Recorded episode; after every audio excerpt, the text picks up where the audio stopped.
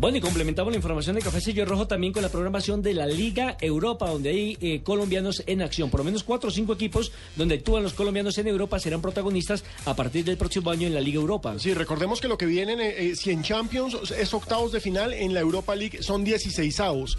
El Napoli de Zúñiga, Armero y Zapata enfrentará al Swansea. Recordemos que el Swansea es uno de los equipos revelación en Inglaterra. Es el Spanish Swansea, el equipo galés, es muy buen equipo. El Sevilla de Carlos Vaca enfrentará al Maribor el Porto de Jackson y Quintero enfrentará al Frankfurt y la Fiorentina de Cuadrado enfrentará al Edgeberg, que es un equipo danés. Entonces, de entrada, esta es una ronda con unos equipos un poco desconocidos para la mayoría, pero de todas formas vamos a tener buenos partidos. Fíjense, Lazio, el equipo de Brian Perea, va a estar al frente de Ludo Goretz, el equipo en el que está Sebastián Hernández, y de los equipos grandes que quedaron en esta fase, hay que destacar a Juventus. ¿Se acuerda que a Juventus lo eliminó Galatasaray? Sí.